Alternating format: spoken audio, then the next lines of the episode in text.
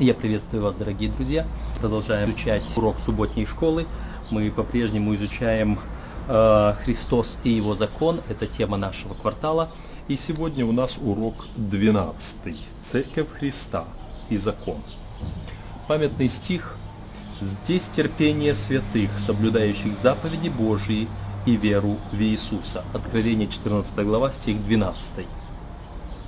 Э, должен сразу обратить внимание на то, что этот стих относится к тем стихам, которые рассматриваются как спорные. По той причине, что в некоторых рукописях э, этот стих э, не содержит в себе упоминания заповедей Божьих, а вместо этого говорит о, об омытых, очищенных одеждах.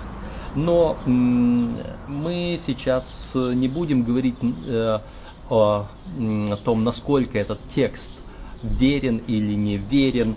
Э, мы не будем сейчас даже сравнивать количество рукописей, их качество, не будем говорить, почему и когда был этот текст так или иначе изменен. Мы просто поговорим о том, э, он выбран у нас как памятный стих, и э, в этом нет ничего необычного, потому что таком виде этот текст представлен во, во многих э, библейских переводах. Итак, здесь терпение святых, соблюдающих заповеди Божьи и веру в Иисуса.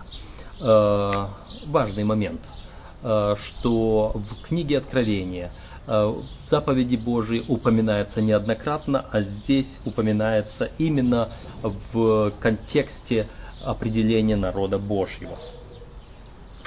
Эм, здесь э, наше вступление в урок представлено э, интересной, интересным сравнением.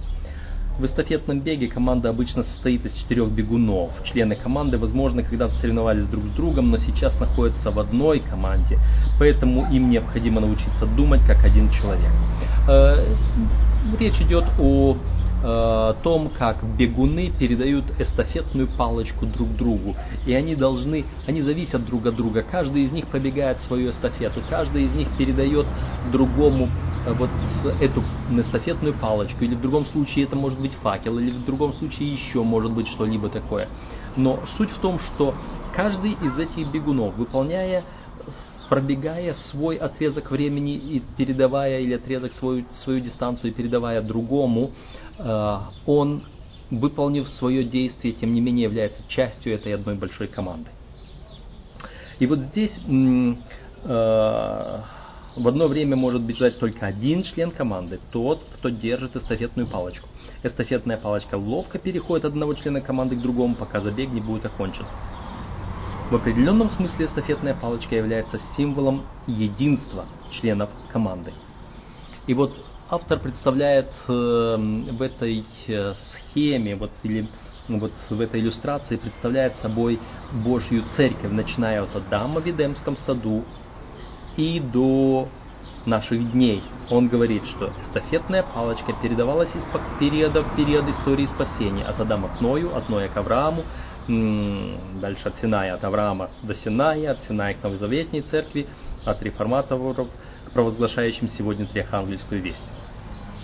Вот, вот такая эстафета. Да, конечно, мы когда читаем Библию, мы видим вот эту эстафету, мы видим э, передачу, или мы видим, как через все эти поколения, через все эти периоды церковной истории, э, истории народа Божьего, мы привыкли сегодня говорить о церкви, но на самом-то деле мы должны понимать, что понятие церковь появилось позже, а до этого это был просто народ Божий.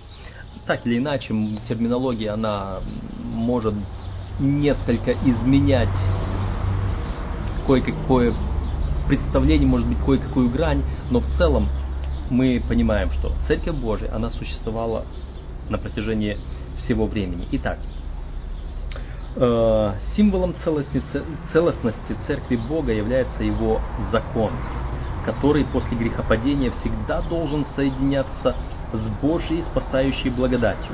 Вместе они составляют сущность Евангелия. И урок этой недели прослеживает непрерывность закона и благодати Церкви Божией в продолжении всех веков. Кто-то может спросить, а почему именно закон является этой эстафетной палочкой? Почему не что-либо другое? Э, вопрос, конечно, интересный, и если человек захочет, какой человек захочет сказать, что вот этой эстафетной палочкой мы должны понимать эм, под ней, допустим, обетование Божье. Обетование это хорошо, но это просто обещание Бога, что Бог спасет. А, да, это может быть надежда, да, это может быть вера, да, это может быть какое-то э, что-то другое э, со стороны человека. Это в любом случае повиновение Богу. И когда мы говорим о повиновении Богу, когда мы говорим о послушании Богу, мне кажется, что вот повиновении, в послушании и кроется главная причина или главный принцип спасения которые Господь совершает, которые Господь протягивает человеку. Повиновение, послушание. А послушание связано с законом так близко, так тесно, потому что послушание чему? Закону, воле Божией, Божьим, Божьим словам, Божьим постановлениям. Хоть Божье Слово, хоть Божья воля, хоть Божье постановление, это и представлено законом Божьим. Э, почему та же самая просто воля Божья, она должна приравниваться к закону? Кто-то может сказать, да, вот эта воля, это пожелание как бы, а это закон, это предписанный. Но Библия, когда говорит э, о таких простых вещах, как да, да, нет, нет, то есть слова ваши да будут, если да, то да, если нет, то нет, э, те простые вещи, где сказано, что человек может меняться, но Бог не меняется – они просто ставят Слово Божье в категорию неизменного, четкого, точного, конкретного, то есть в категорию закона. Итак, само послушание, если мы проследим послушание от Адама и до конца, до пришествия Христа, до вечности, то мы сможем и говорить о законе точно так же. Почему я говорю именно о послушании, а не о законе? Совсем недавно мне некто задал вопрос э, в интернете. А скажите, говорит, до творения человека закон Божий э, существовал э, в такой же форме десяти заповедей или нет? Естественно, Эм, в форме десяти заповедей закон не мог существовать от вечности. По крайней мере, та самая первая заповедь, которая говорит, э, «Я Господь Бог твой, который вывел тебя из земли египетской, из дома рабства». Э, понятия рабства не было, э, земли египетской не было. Наверное, и идеи э, делать изображение или кумир какой-либо не было. Э, как бы там ни было, закон в формате 10 заповедей, он действительно, э, как апостол Павел писал, он дан позже, спустя 430 лет, по причине беззакония, по причине умножения беззакония закон дан. Именно в той форме, в которой он был представлен. А беззаконие – это неповиновение Богу. Итак, от Адама к Ною – в определенном смысле мы можем говорить о Церкви Христа только начиная с новозаветней эры, когда верующие впервые стали свидетелями жизни, смерти и воскресения Иисуса. Однако мы можем увидеть Церковь Христа в более широком контексте. По-гречески церковь – экклесия, заимствованная из секулярного мира, это слово обозначает тех, которые были вызваны. В каждом поколении Бог вызывал людей, которые исполняли Его волю, являя в своей жизни веру, доверие, любовь и послушание. Вот видите, уже здесь Вера, доверие, любовь и послушание. Как бы закон не сказан, исполнение воли есть, есть, послушание есть. А, и вот это люди, которые были вызваны из среды других, которые не имели послушания воле Божьей. Нам предлагается Бытие, 2 глава 16 стиха по 3 главу 7 стих. Какое испытание было дано Адаму и Еве? Почему совершенным существам понадобилась такая проверка? Мы знаем, какое испытание было дано Адаму и Еве. Э, Бог насадил э, сад, Эдемский сад, и в этом саду посередине рая было два дерева. Дерево жизни и дерево познания добра и зла. И вот это дерево познания добра и зла, о нем существовала воля Божья, постановление, заповедь, как хотите. не вкушай от него. Потому что в день, когда вкусишь, смертью умрешь. Вот, эм, вот это была заповедь, вот это было постановление. И самое главное, что требовалось от человека, это именно послушание. Послушание. К послушанию нужна была вера, естественно. Вера, что Бог сказал, что это будет именно так. К вере необходима была любовь. Вот то же самое, что здесь написано. Вера, доверие, любовь, послушание. Э, когда Ева подошла к дереву и услышала, вступила в диалог со змеем, и змей сказал, подлинно ли Бог, но знает Бог, и т.д. и т.п., вот здесь уже было, не было ни послушания, ни веры, ни доверия, ни даже любви. Этого всего не было. Э, речь совершенно уже не могла идти об исполнении воли Божьей. Вот эта проблема, с которой столкнулась первая церковь на земле, состоящая из двух человек, из э, Адама и Евы. А точнее из одного человека, который состоял из мужчины и женщины. Если судить по Библии. Но это... Э, итак, Адам и Ева были созданы нравственно свободными личностями, чтобы обладать способностью любить. Они должны были иметь возможность и свободу поступить неправильно, даже несмотря на то, что для этого у них не было причины. То есть у них была способность любить, они имели возможность и свободу поступить неправильно, хотя на это и не было причины. Это какими были люди. Это просто показывает устройство человека, каким Бог создал человека со свободной волей, со способностью любить. Богу именно этого хотелось. Центром нравственности, да, испытание с деревом познания добра и зла носила нравственный характер. Каким образом они используют дарованную им Богом нравственную свободу? И мы знаем ответ на этот вопрос. Центром нравственности является Божий закон, который дает определение добру и злу. Заметьте, что дерево названо деревом познания добра и зла. Какова была цель закона, запрещающего лгать, красть, убивать? Если бы люди в принципе были не способны ни на один из этих поступков, если бы закон был таким, который люди не могут исполнить, то зачем он существовал? Закон был бы бессмысленным в мире существ автоматов, способных творить только добро. Однако Бог решил создать нас по-другому, ибо хотел, чтобы мы могли любить по-настоящему. Вот сам принцип любви – это принцип свободы, принцип того, что э, мы принимаем другого не из-за чего-то, не по причине чего-то, не потому что мы иначе не можем, а потому что мы желаем, потому что нам приятно любить, потому что мы сами хотим повиноваться этому человеку, принимать этого человека, или в данном случае Бога. А вот э, принцип любви, он сам по себе требовал того состояния, которое, в котором был человек, э, способность поступить правильно и поступить неправильно. И поэтому нужен был и этот тест дерева познания добра и зла. Хотя после грехопадения Адама, Адам и Ева должны были передавать эстафетную палочку следующим поколениям, уровень человеческой нравственности быстро опускался.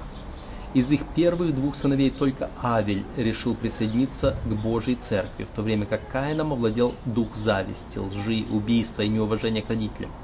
Все шло от плохого к худшему, пока зло не затмило добро. Ко времени потопа только Ной и его семья смогли поистине называться членами Христовой семьи, Христовой церкви. Эм, может быть, эм, ради точности, ради э, некоторых деталей стоило бы что уточнить? Каин и Авель послушны, насколько послушны. Э, Каин тоже принес жертву. Тоже принес жертву. На какую? Э, Адаму была представлена жертва, мы читаем это, э, мы уже об этом неоднократно говорили, но давайте посмотрим Бытие 3 глава, 21 эм, стих. «И сделал Господь Бог Адаму и жене его одежды кожаные и одел их». А перед этим у них было, были одежды из припоясания из листьев. Это 7, 7 стих 3 главы Бытия. «И открылись глаза у них обоих, и узнали они, что наги, и сшили смоковные листья и сделали себе поясание». Э, с одной стороны, человек э, пытался одеться в растительность, э, в листья деревьев, с другой стороны, Бог одевает человека в кожаную одежду, снятую с жертвенного животного, и тем самым показал человеку образец жертвы, перед этим э, дав понимание того, что э, Сын Божий от семени жены должен будет поразить дьявола в голову. И э, вот этот символ жертвы умирающего ягненка, который умер за грех Адама и Евы, которые должны были умереть в этот момент, он представил то, во что должны были верить Адам и Ева. Нам это не записано, не написано, но мы его читаем как бы между строк, зная то, что написано дальше в Священном Писании. Моисей писал это для своего народа, который уже знал многое, и потому оно представлено именно таким образом. Но вернемся к Каину. Каин приносил жертву, но приносил жертву не такую. О Каине сказано, что он принес жертву от плодов земли. Прочитаем четвертую главу Бытие эм, спустя несколько времени Каин принес от плодов земли дар Господу, и Авель также принес от первородных стада своего и от тука их. Эм, и Каин принес жертву Господу, то есть он, кажется, был верным, но не настолько верным, он не был послушен до конца. И хотя э, нам не написано, что был определенный закон, который говорил, написано заповедь первая, вторая, там какая-то пятая заповедь или десятая заповедь говорила, приноси ягненка и не, принеси, не приноси э, плодов земли. Э, это как бы, э, может быть, не было аж нарушением какого-то писанного закона, но это было неповиновение воле Божией, известной Каину. То есть непослушание непослушание, подобное тому, которое проявила в свое время Ева и Адам, вот сейчас проявляет Каин. Что еще мы можем сказать? Эм, из первых двух сыновей только Авель. Э, первые два сына. Э, мы не знаем, сколько было сыновей, потому что написано э, в повествовании, что Адам жил сколько-то, родил сынов и дочерей и так далее.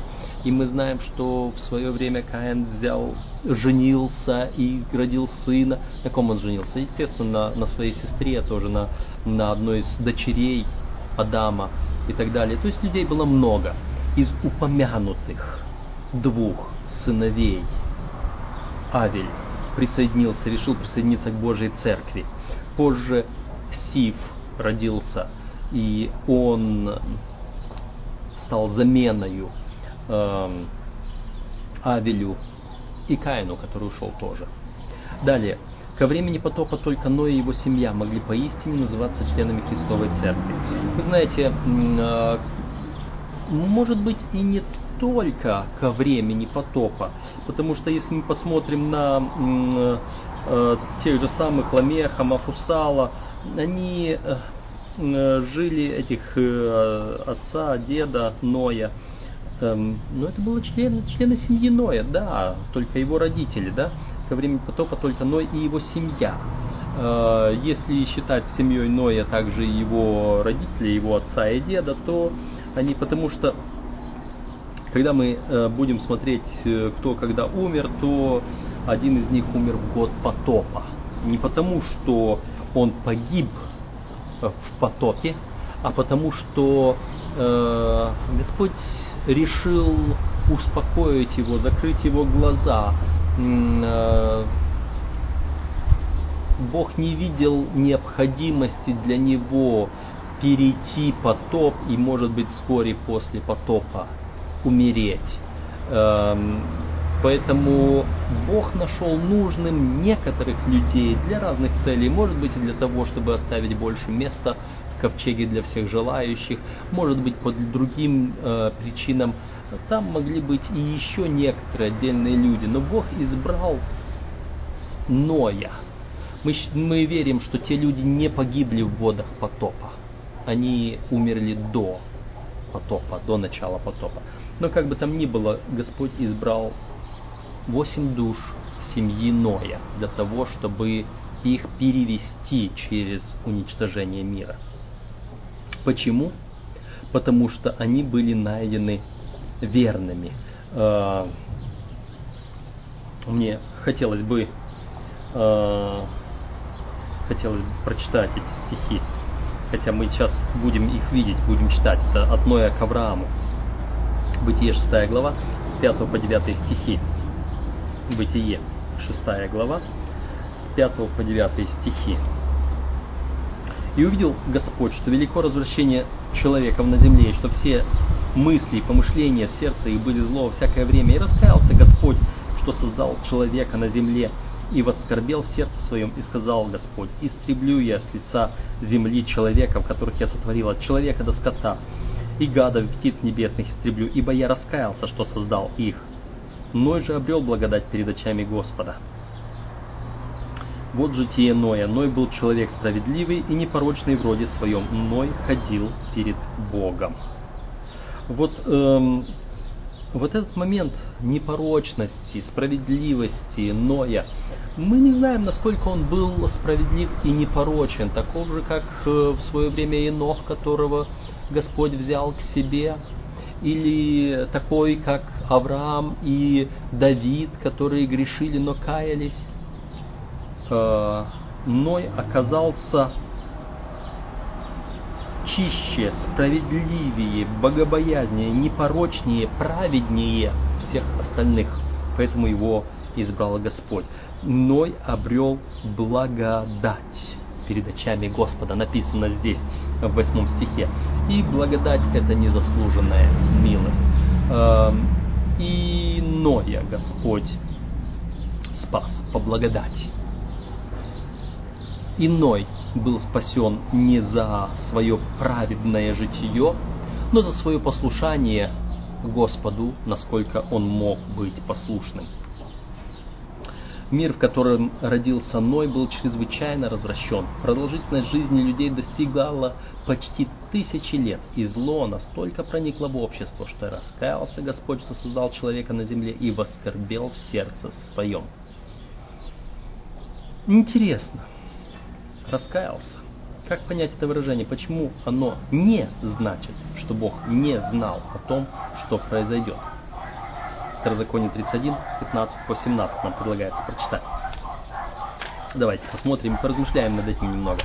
Это как бы второстепенный вопрос, но тем не менее, э, второстепенный для нашей темы, но тем не менее. Э, Второзаконие 31, 15 по 17. Э, мы читаем.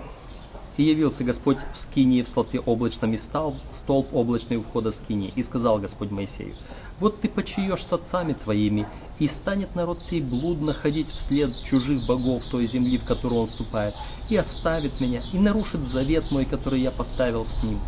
И возгорится гнев мой на него в тот день, и я оставлю их, и сокрою лице мое от них, и он истреблен будет, и постигнут его многие бедствия и скорби, и скажет он в тот день, не потому ли постигли меня сии бедствия, что нет Бога моего среди меня?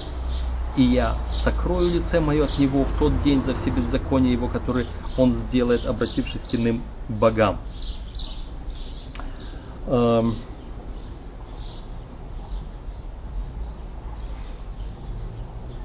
Вот так Господь говорил о том, что будет с народом израильским. И тем не менее, Господь любил народ израильский, Господь вел его, оставался верен своему завету с ним, несмотря на то, что Бог, то есть несмотря на то, что Бог знал последствия, то, что будет, но он оставался верен. Бог раскаялся. Бог раскаялся, это не означает, что Бог э, каким-то образом решил изменить свое мнение. Я бы сказал, что это раскаяние, это наоборот означает признание того, что Бог знал, на что Он идет. Бог знал и э, как бы согласился с тем, что вот теперь пора действовать по заранее предназначенному плану. Точно так же, как сотворяя, сотворяя разумное существо со свободной волей и выбора, Бог заранее, предполагая, что рано или поздно кто-либо из разумных существ пожелает разумно не любить, не повиноваться, не послушаться, не делать добро и сознательно изберет зло, Бог, предвидя, предполагая, зная это наперед, Он предусмотрел жертву сына своего, который должен умереть за грешника, как агнец. И вот это вот агнец, закланный от создания мира, агнец, который был предназначен умереть, предназначен на жертву прежде сотворения мира, то, что мы читаем в Священном Писании. Вот эти вот моменты, они показывают, что Господь на самом-то деле имел предварительный план. И вот сейчас, когда Он э, видит сотворенного, что видит, что его сотворенные существа пришли к этому моменту, он решил задействовать план, который он создал. И вот он, я именно так понимаю вот это раскаяние. Э, и в плане Божьем изначально не было уничтожить все человечество, но именно проявить вот эту благодать, которую мы читаем э, в прочитали, о которой мы прочитали в книге «Бытие», благодать, которую обрел Ной в очах Божьих, чтобы дальше, заключая завет с человеком, дальше, передавая эстафету, люди уже могли видеть, иметь опыты с Богом и понимать, чему Господь хочет их научить тексте Бытие 6.2 сказано, тогда сыны Божии увидели дочерей человеческих, что они красивые, и брали их себе в жены, какую кто избрал. О каких э, сыновьях Божиих и о каких дочерях человеческих э, сказано. Э, есть христиане, которые под сынами Божьими предполагают, что это были ангелы, которые вступали в интимную связь с людьми, с женщинами. На основании этого даже средние века предполагали, что действительно дьявол может сходить и с кем-то совокупляться. Но Священное Писание нам не оставляет для этого места. Хотя сынами Божьими названы в другом месте ангелы, но это не означает, что везде, где мы видим э, э, словосочетание «сыны Божьи» – это ангелы. Э, потому что мы находим, допустим, в Священном Писании такие вот э, противоречивые эм, э, фразы, может быть, как э, «князь мира». Князь мира относится и к сатане, и относится и к Иисусу Христу.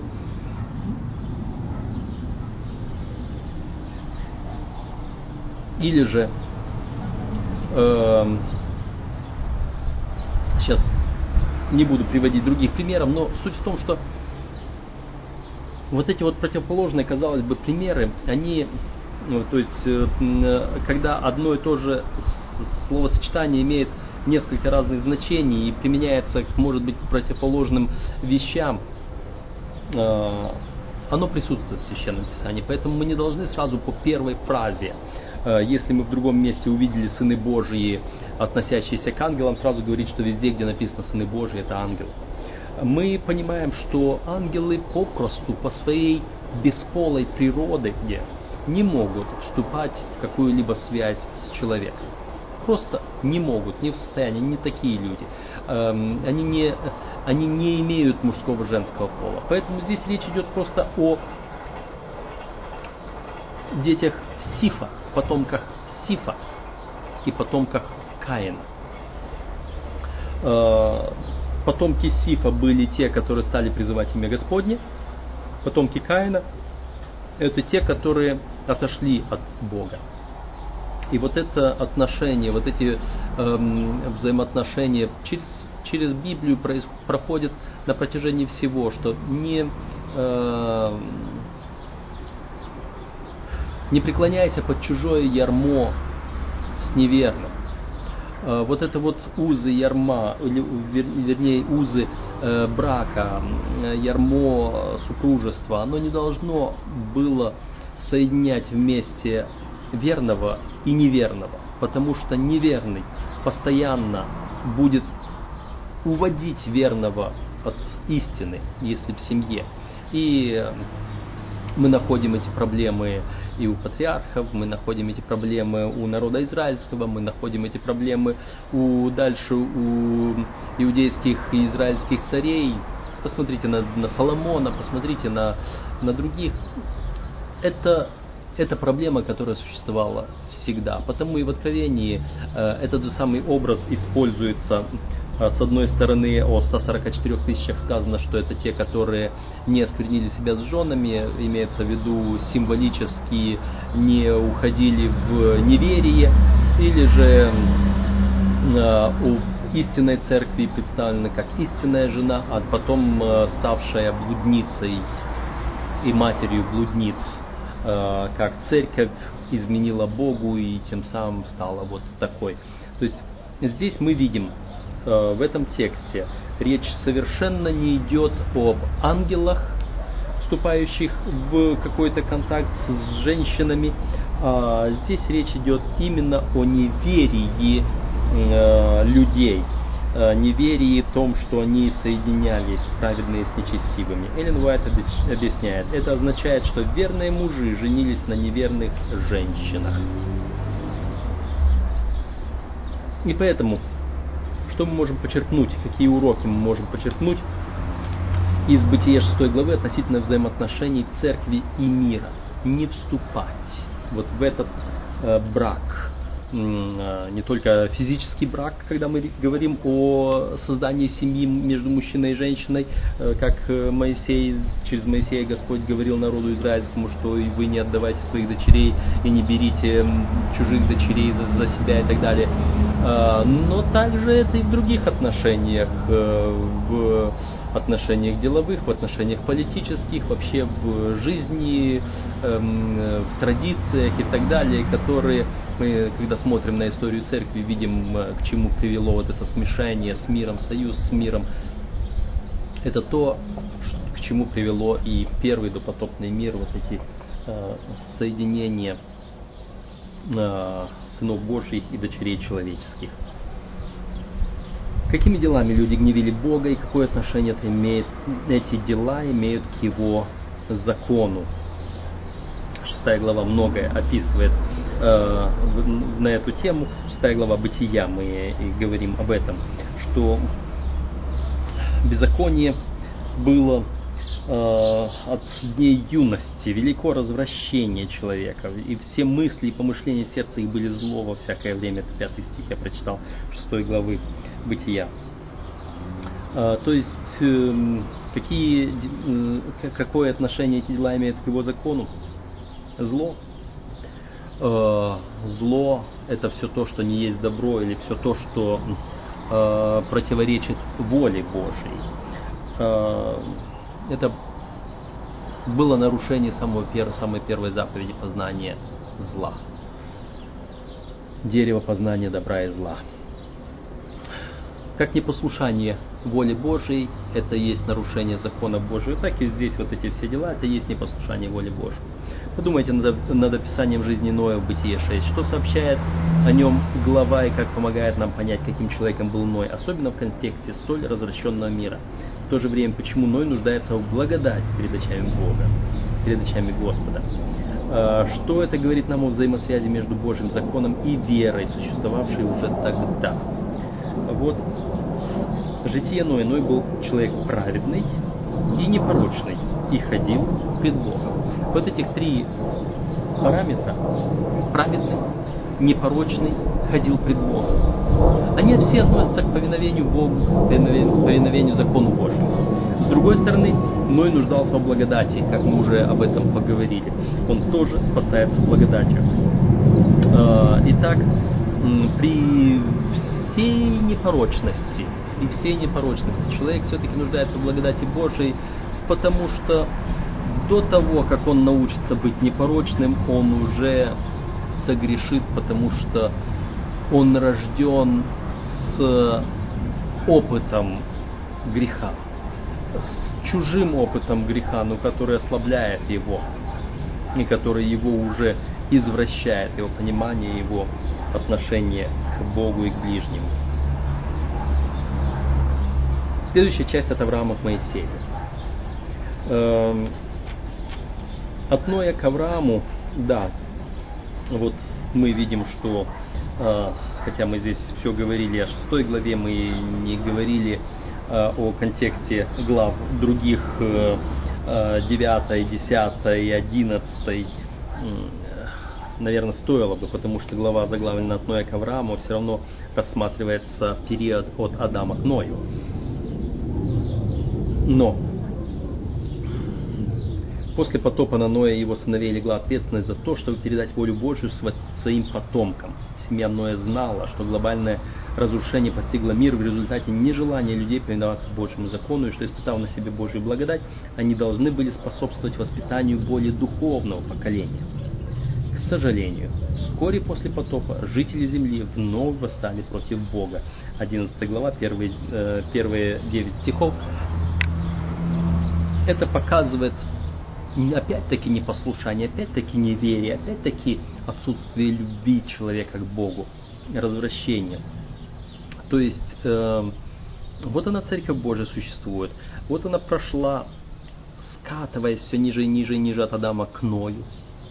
Ной остался верным, единственным, поэтому Церковь как бы поднялась на уровень и затем опять начала скатываться все ниже и ниже и ниже и ниже э, к до времени Авраама, когда уже после Вавилона все это рассеялось по всему лицу земли, Господь опять находит Авраама и выводит его, чтобы дальше, как мы читаем в 12 главе, Бытие с первого стиха, сказал Господь Авраам, «Пойди из земли твоей, из родства твоего, из дома отца твоего в землю, которую я укажу тебе.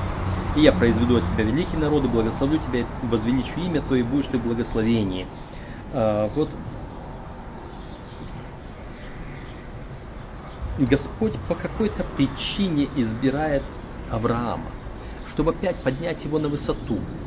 И опять после него от Авраама до Моисея мы можем проследить, как скатывалась э, Церковь Божия, народ Божий скатывался с этой высоты, э, с идеала верного, праведного человека, доверяющего Богу, исполняющего волю Божью, послушного Его закону, до нарушения. И все время мы можем найти, и у Авраама также мы можем найти, что верою поверил Авраам Богу, и это вменилось ему в праведность. Но Авраам был послушен Богу, послушанием, как мы читаем также э, в Новом Завете, э, послушанием Авраам делами своими, Авраам э, подтвердил свою веру, как апостол Иаков говорил, что э, покажи мне веру твою без дел, а я покажу тебе веру мою из дел моих, потому что и бесы веруют и трепещут. То есть вот эта вера, которая меняется в праведность, она должна быть подтверждена делами. И у Авраама она была подтверждена делами. От Авраама до Моисея. Авраам был избран Богом. Нам ничего не сказано конкретно о том, что Авраам был праведником на тот момент, когда Бог его избрал. Но мы находим, что Авраам, повиновавшись Богу идти в землю ханаанскую, все же э, несколько раз нарушал волю Божию, которая явно была ему известна, обманывал э, тех э, и егип, египтян, и Авимелеха, и прочих, э, поступал ну, не совсем по христианству, по Божьему. Вот он был таким. Э, проявлял недоверие Богу. Э, мы можем найти историю после того, как э, Авраам э, разделился с Лотом, сказал Лоту, ты, ты говорит, иди, либо ты налево, либо а я направо, либо наоборот, ты направо, я налево. И когда Лот выбрал э, долину Иорданскую, Аврааму достались вот эти вот холмы каменистые, гористые склоны, на которых было меньше паз, паз, пастбищ, пажитей. Господу пришлось повторно вступать в завет или возобновлять завет с Авраамом, потому что поникло его лицо, потому что вера его ослабела. И опять Богу нужно было говорить ему, посмотри на звезды, посмотри на песок и так далее. Бог призвал Авраама, потомка Сима, и заключил с ним завет благословения. Бытие 12.1 по 3. Библия не указывает причин, по которым был избран, а, призван Авраам он не представлен как обладатель таких же характеристик, как Ной. Фактически вскоре после призвания он проявил малодушие и солгал, Бытие 12, 11 по 13, нарушив закон Божий. Тем не менее, Авраам был человеком истинной веры и по Божьей благодати. Эта вера была вменена ему в праведность, Бытие 15.6. Хотя он не был совершенным, однако охотно слушал голос Божий, даже если это означало довериться Богу в том, что с человеческой точки зрения кажется невозможным. Да, вот, вот что касается повиновения Богу, послушания Богу, Авраам действительно проявлял определенные, э, определенные, я бы сказал, чудеса веры. Потому он и представлен в на 11 главе послания к евреям среди героев веры, который совершал действительно нечто такое. Вот. Но смотрите, опять-таки здесь благодать, вера, послушание, праведность. Э, и хоть закон как будто бы не упомянут, но он присутствует за всеми этими терминами. Не только Авраам был готов слушать голос Бога и повиноваться его заповедям, фараон, два Авимелеха и Иосиф прекрасно понимали, что Бог не одобряет прелюбодеяние и ложь. Второй Авимелех даже упрекнул Исаака, что тот подвергал его людей искушению. Бытие 26.10. Когда Бог избрал Авраама для своей цели, среди разных народов тоже были люди, боящиеся его. Более того, после того, как Авраам со своими воинами разил Кедомера и его союзников, Авраам получил благословение от царя Мелхиседека. Он был священник Бога Всевышнего. Бытие 14.18. Это еще одно свидетельство, что в то время, даже до служения Моисея, в мире существовало познание о Боге. Да. Э, просто ради э, такого маленького лирического отступления, э, опять упоминая о Мелхиседеке, опять думая о разных вещах, кое-кто может задаться вопросом, а кто такой Мелхиседек? В принципе, есть предположение, и мне оно нравится, что Мелхиседек это был Сим, который был еще жив. Э, Сим был жив э, еще даже во времена Иакова. Сим прожил довольно-таки много после потопа еще. Э, можно прочитать по, по Симе. Эм, вот родословие Симовых. Так, эм, где он?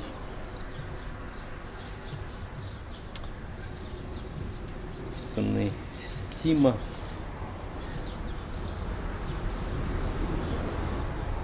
Вот родословие Сима. 11 глава Бытие, 10 стих. Сим был 100 лет и родил Арфаксада, а через два года после потопа по рождению Арфаксада Сим жил 500 лет и родил сынов и дочерей.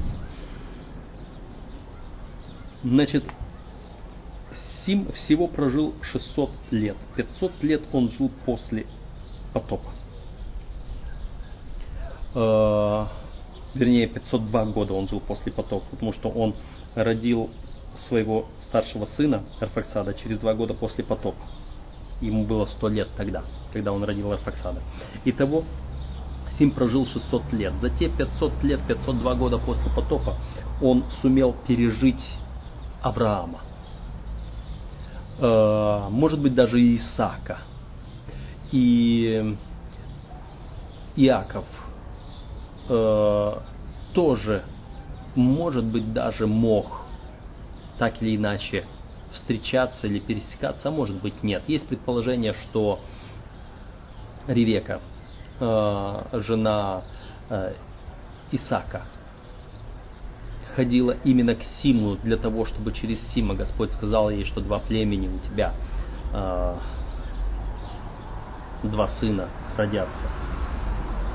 Может быть, это был Сим. Почему о нем сказано позже? Без рода, без племени, без отца, без матери. Вот он был такой, к этому времени он был один, остался из всех тех, живших до него. И он не принадлежал ни к какому племени, потому что он был из тех, которые родоначальники многих племен. Э, это предположение. Но он был священник Бога Всевышнего.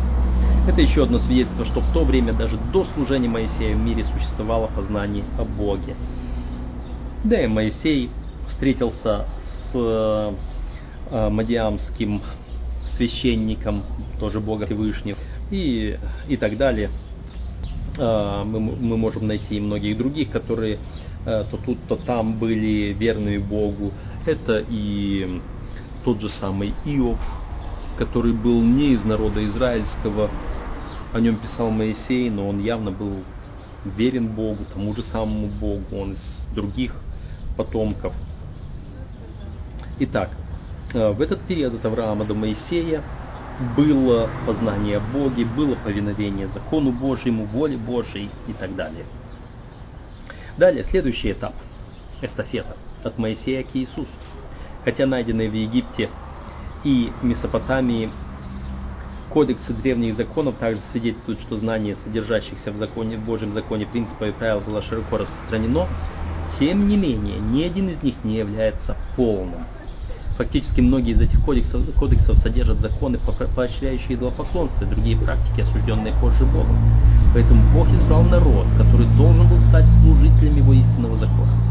Этим народом стала еврейская нация, потомки Авраама и наследники обетования Завета, данного ему многими веками ранее.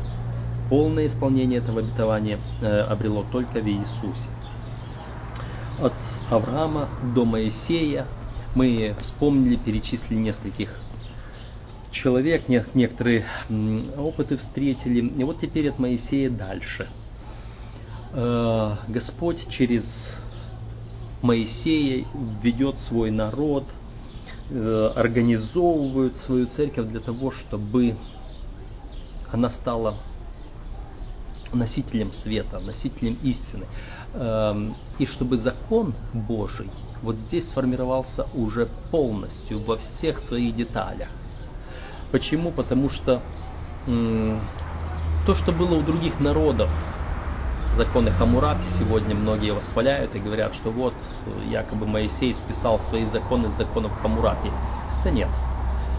Э, не Моисей у Хамурапи списал. Хамурапи списал у Бога до того, у Ноя, может быть, у Сима. Э, это были остатки того, уже искаженные. И Моисей его просто исправил, привел к первоначальному состоянию. Опять-таки не сам Моисей, а Бог через Моисея.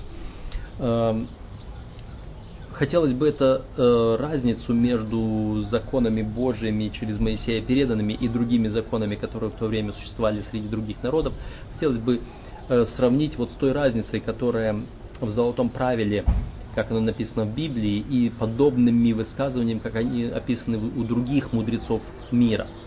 Э, золотое правило – и так во всем, как хотите, чтобы с вами поступали люди, так и вы поступаете с ними.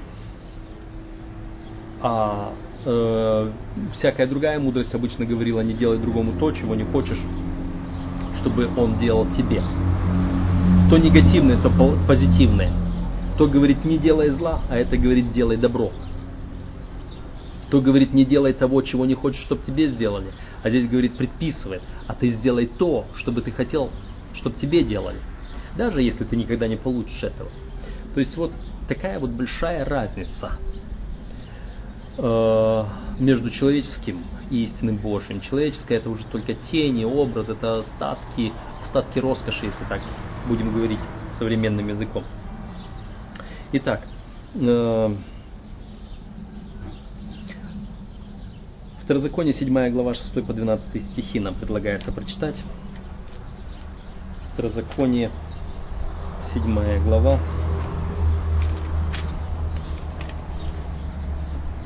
с 6 по 12. «Ибо ты народ святой, у Господа Бога твоего. Тебя избрал Господь Бог твой, чтобы ты был собственным его народом из всех народов, которые на земле. Не потому, чтобы вы были многочисленнее всех народов, принял вас Господь и избрал вас, ибо вы малочисленнее всех народов но потому что любит вас Господь для того, чтобы сохранить клятву, которую Он клялся отцам вашим, и вывел вас Господь рукою крепкою и освободил тебя из дома рабства, из руки фараона царя египетского. Итак, знай, что Господь Бог твой есть Бог, Бог верный, который хранит завет свой и милость к любящим его и сохраняющим заповеди его до тысячи родов, и воздает ненавидящим его в лице их, погубляя их, он не замедлит ненавидящему его самому лично воздаст.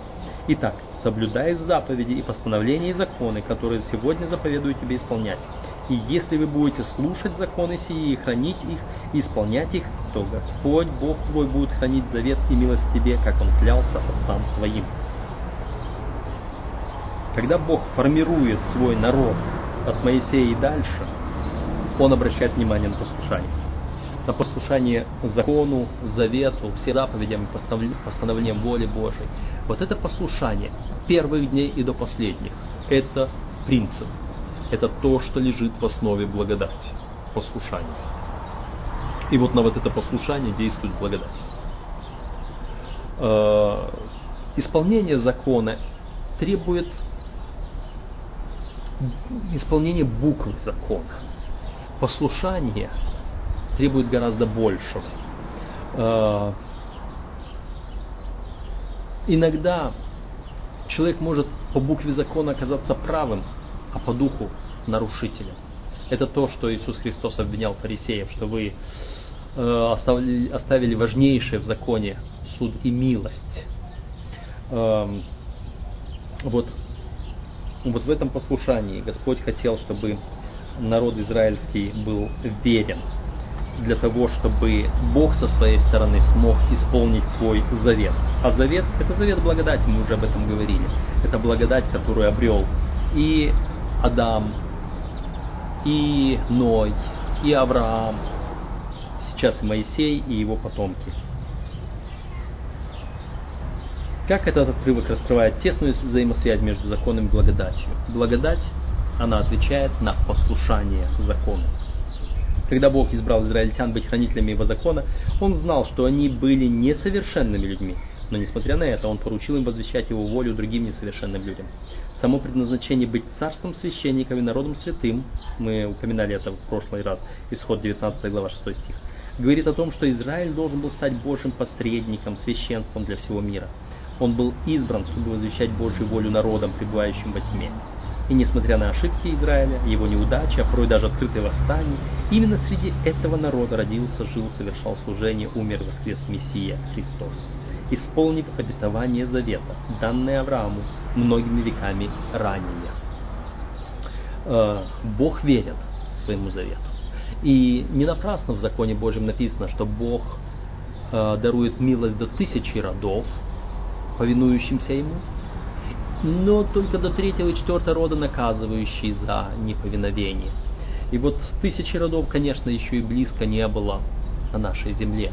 Но за послушание Авраама, за послушание Ноя, за послушание Адама, Бог до тысячи родов для каждого из нас, и для меня, и для тебя, еще простирает свою благодать, дает свою милость, дает вот, вот это, сохраняет свой завет.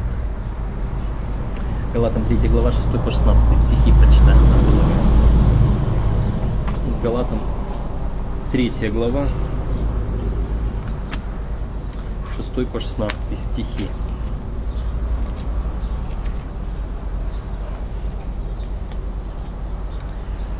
Так Авраам поверил Богу, и это вменилось ему в праведность. Познаете же, что верующие суть сыны Авраама. Писание, Писание что Бог верою оправдает язычников, предвозвестил Аврааму. Тебе благословятся все народы. Итак, верующий благословляется с верным Авраамом, а все утверждающиеся на делах закона находятся под клятвой, ибо написано «Проклят всяк, кто не исполняет постоянно всего, что написано в книге закона». А что законом никто не оправдывается пред Богом, это ясно, потому что праведный верой жив будет, а закон не по вере, но кто исполняет его, тот жив будет им. С одной стороны, вере. Здесь говорится, поверил Богу, и это вменилось ему в праведность. А вера в чем проявилась? В его послушании. Э, и тот же самый принцип работает и со всеми другими народами, которые через Авраама становятся э, точно так же э, входят в завет с Богом через ту же самую веру. А если кто желает оправдываться законом, пусть попробует. Но он проклят, если не будет исполнять всего, всего закона. Э, закон не поверен, но кто исполняет его, тот жив будет им. Если можешь исполнить закон, пожалуйста. Это не потому, что ты веришь в Бога, это не потому, что ты веришь в благодать Божью, не потому, что ты доверяешь Богу, а просто потому, что ты говоришь, я вот по букве закона все исполняю. Невозможно невозможно по букве закона исполнить, э, усовершенствоваться. Потому что даже сама попытка соблюсти букву закона, а не дух, это противное любви Божьей. Там любви нет. Там есть просто попытка банально что-то совершить. Это уже беззаконие. Это уже нарушение воли Божьей. Поэтому законы исполнить невозможно именно так, без веры. Без веры угодить Богу невозможно, ибо надо, чтобы приходящий к Нему веровал, что Он есть, и ищущим Его воздает. Как эти рассуждения Павла помогают нам лучше понять истинное значение обетования завета? Обетование завета заключается в том, что Бог пожелал изначально спасти грешного человека. Все. Бог делает, Бог обещает спасение, Он дает спасение. Хотя многим древним Израиле, многие в древнем Израиле считали, что слово «семя» э, относится к Израилю э, как к единому целому, Павел здесь представляет самого Иисуса как истинное и полное обетование, исполнение обетования завета. Потому само Евангелие с его четкими акцентами как на законе, так и на благодати наиболее полно являет и раскрывает сущность завета. Семя относится к Израилю. Это семя э, в семени твоем благословятся все народы. Тебе благословятся все народы.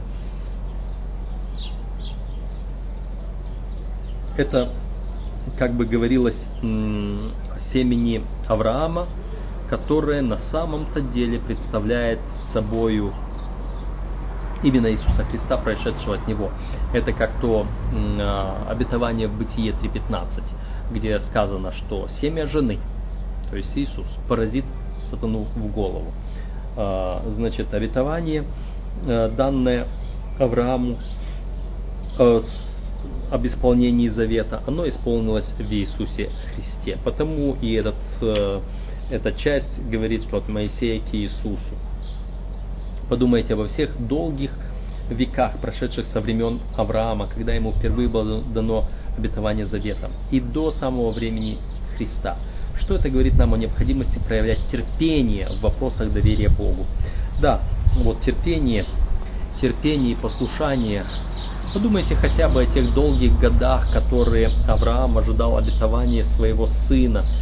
25 лет прошло с тех пор, как Господь ему пообещал дать такое наследие, как песок морской. 25 лет он ждал рождения первого своего сына э, Исаака по обетованию, чуть меньше он ждал э, Измаила, которого он родил не в послушании Богу. Э, в любом случае, если Аврааму пришлось ждать, если народу израильскому пришлось ждать, сколько нам терпения необходимо для того, чтобы исполнить. Терпение нужно вам. Так написано в Священном Писании. Терпением спасайте души ваши. Вот. Нам необходимо доверять Богу, проявляя терпение. Поэтому следующая часть у нас от Иисуса к остатку. Начиная с Едема, Церковь Божия всегда состояла из людей, склонных ошибаться. Сама организация, предназначенная для свидетельства Божьей праведности, нуждалась в той же праведности. То есть мы, которые праведность эту провозглашаем, мы нуждаемся в ней. То есть мы сами, э, врач исцели себя самого, спасение утопающих, дело рук самих утопающих и так далее, и так далее. Мы грешники, мы спасаем грешников, как? Приводя их к Иисусу Христу. Таким образом, я не спаситель мира, но через меня спаситель мира спасает людей тем, что я привожу людей к спасителю мира. И вот, э, вот здесь точно так же показываем, что вот, это, вот эти люди, самоорганизация, сам, сами люди, сам народ, сама церковь, которые предназначались для спасения, для свидетельства о Божьей праведности, они сами также нуждались в этой праведности. По мере того, как эстафетная палочка передавалась из поколения в поколение, ни один бегун не оказался достаточно достойным, чтобы пересечь финишную черту финишную черту. Я читая об этом э, именно об этом сравнении бегун на эстафете, который пересекает финишную черту, я вижу, что это несовершенная притча, несовершенный символ. Потому что как бы Иисус пересек, здесь говорится дальше, только Иисус, безгрешный Иисус, пришедший на эту землю, благодаря неизменной преданности своему, смог пройти путем послушания до самого Христа. И вот Он эм, он дошел до финиша. Э, вот, да, он дошел до финиша, но мы продолжаем бежать еще. Несовершенная притча, но тем не менее, но тем не менее, э, он тот, который э, совершил. И теперь он совершил, он гарантировал это спасение. И вот здесь я хотел бы немножечко отвлечься от э, вот этого хода мыслей, которые здесь есть в урочнике, и хотел бы сказать, что совершил ли Иисус Христос? Нет, он скажет, совершилось тогда, когда отбросит кадильницу и выйдет из храма. В Откровении мы читаем, что потом будет он, скажет, совершилось, да?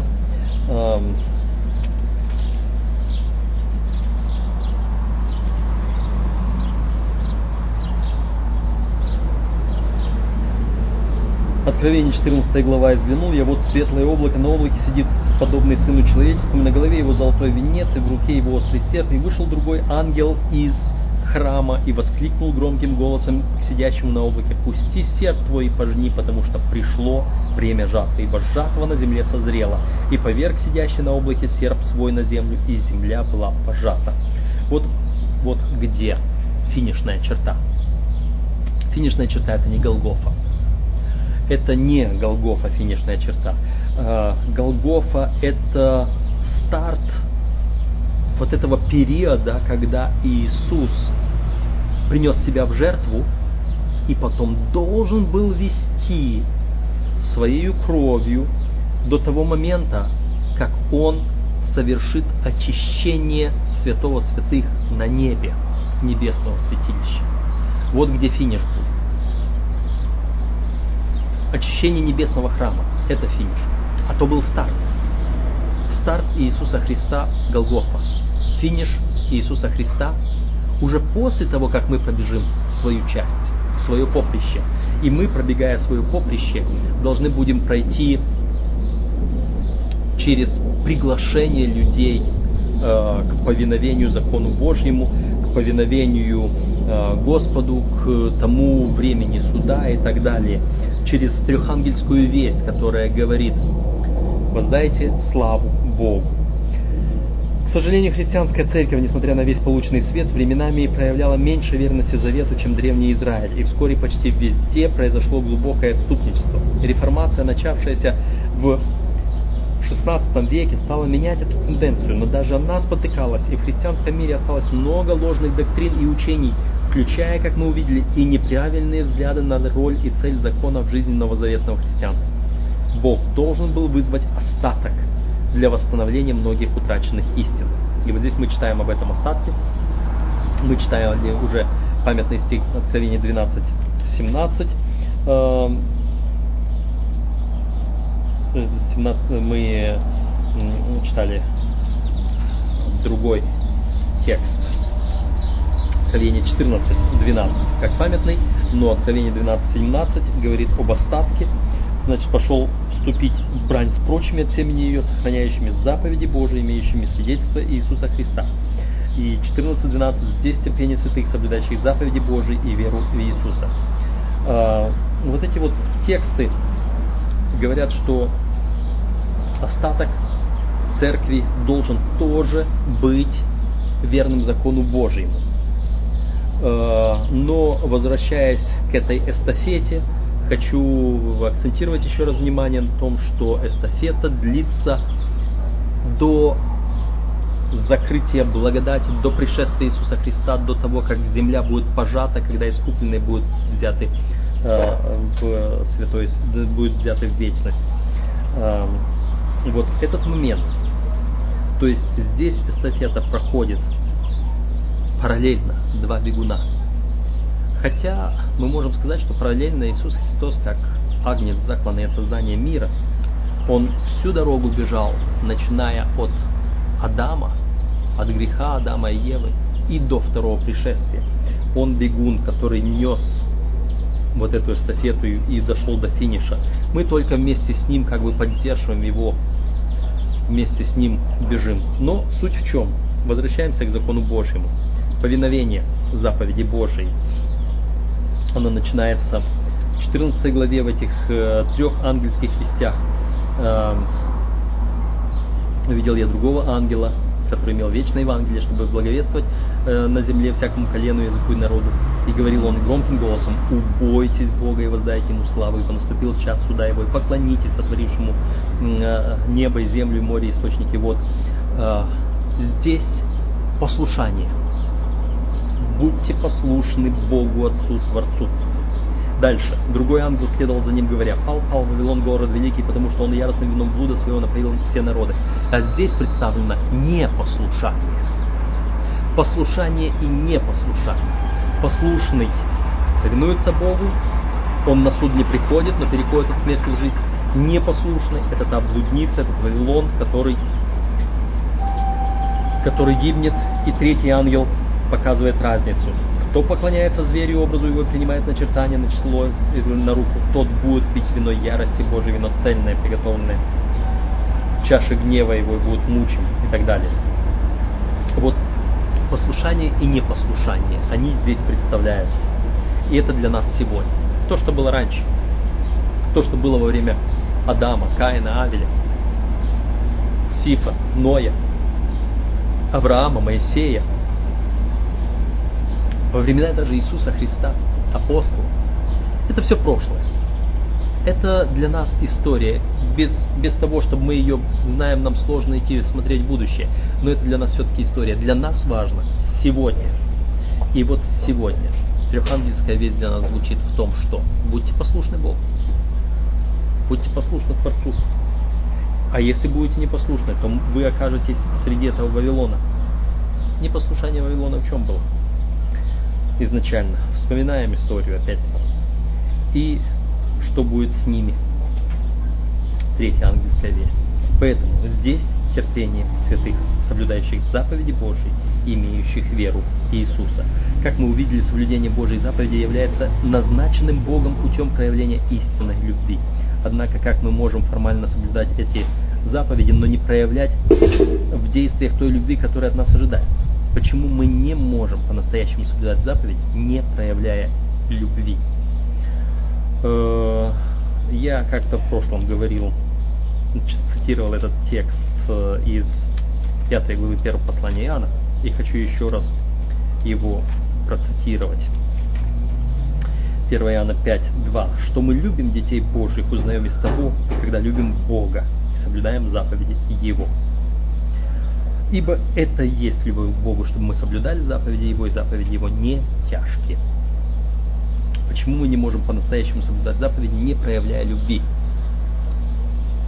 Э, любви к Богу. Любовь к Богу – это соблюдение заповедей. Это повиновение. Истинная любовь – это не механическое послушание робота.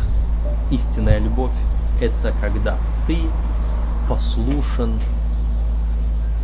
из того, что ты признаешь другого высшим, чем ты, имеющим право на тебя. И ты желаешь ему подчиняться, потому что любишь его. Три ангела из 14 главы Откровения символически изображают народ, принимающий свет Божий Христе и идущий вперед в качестве его представителей возвещать предостережение по всей земле.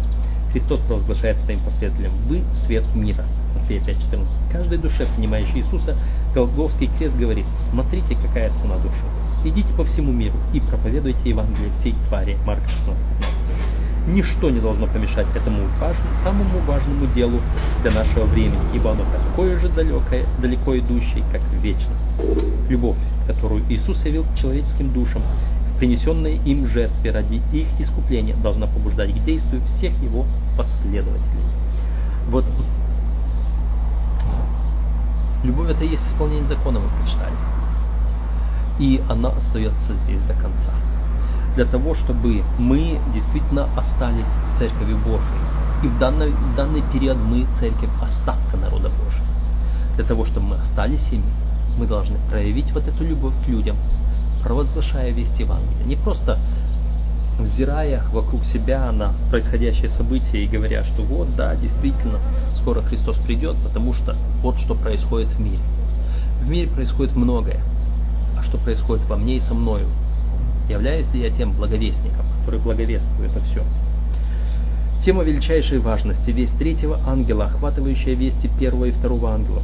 Все должны понимать истины, содержащиеся в этих посланиях, и следовать им в своей повседневной жизни, ибо это жизненно важно для спасения. Нам необходимо ревностно, в молитвенном духе, вникать в них, чтобы понять эти великие истины, и наша способность учиться и постигать будет испытана в наивысшей мере. Такие тексты мы читаем в духе пророчества, и это говорит нам о том, что то, что мы любим ближнего, узнаем из того, что мы любим Бога и соблюдаем заповедь Его будем любить Бога, чтобы суметь любить ближних, а ближних будем любить тем, что мы принесем им весть Евангелия, весть благодати, которая заключается в том завете, который Бог заключил с человеком в ответ на его послушание. Будьте послушны закону Божьему.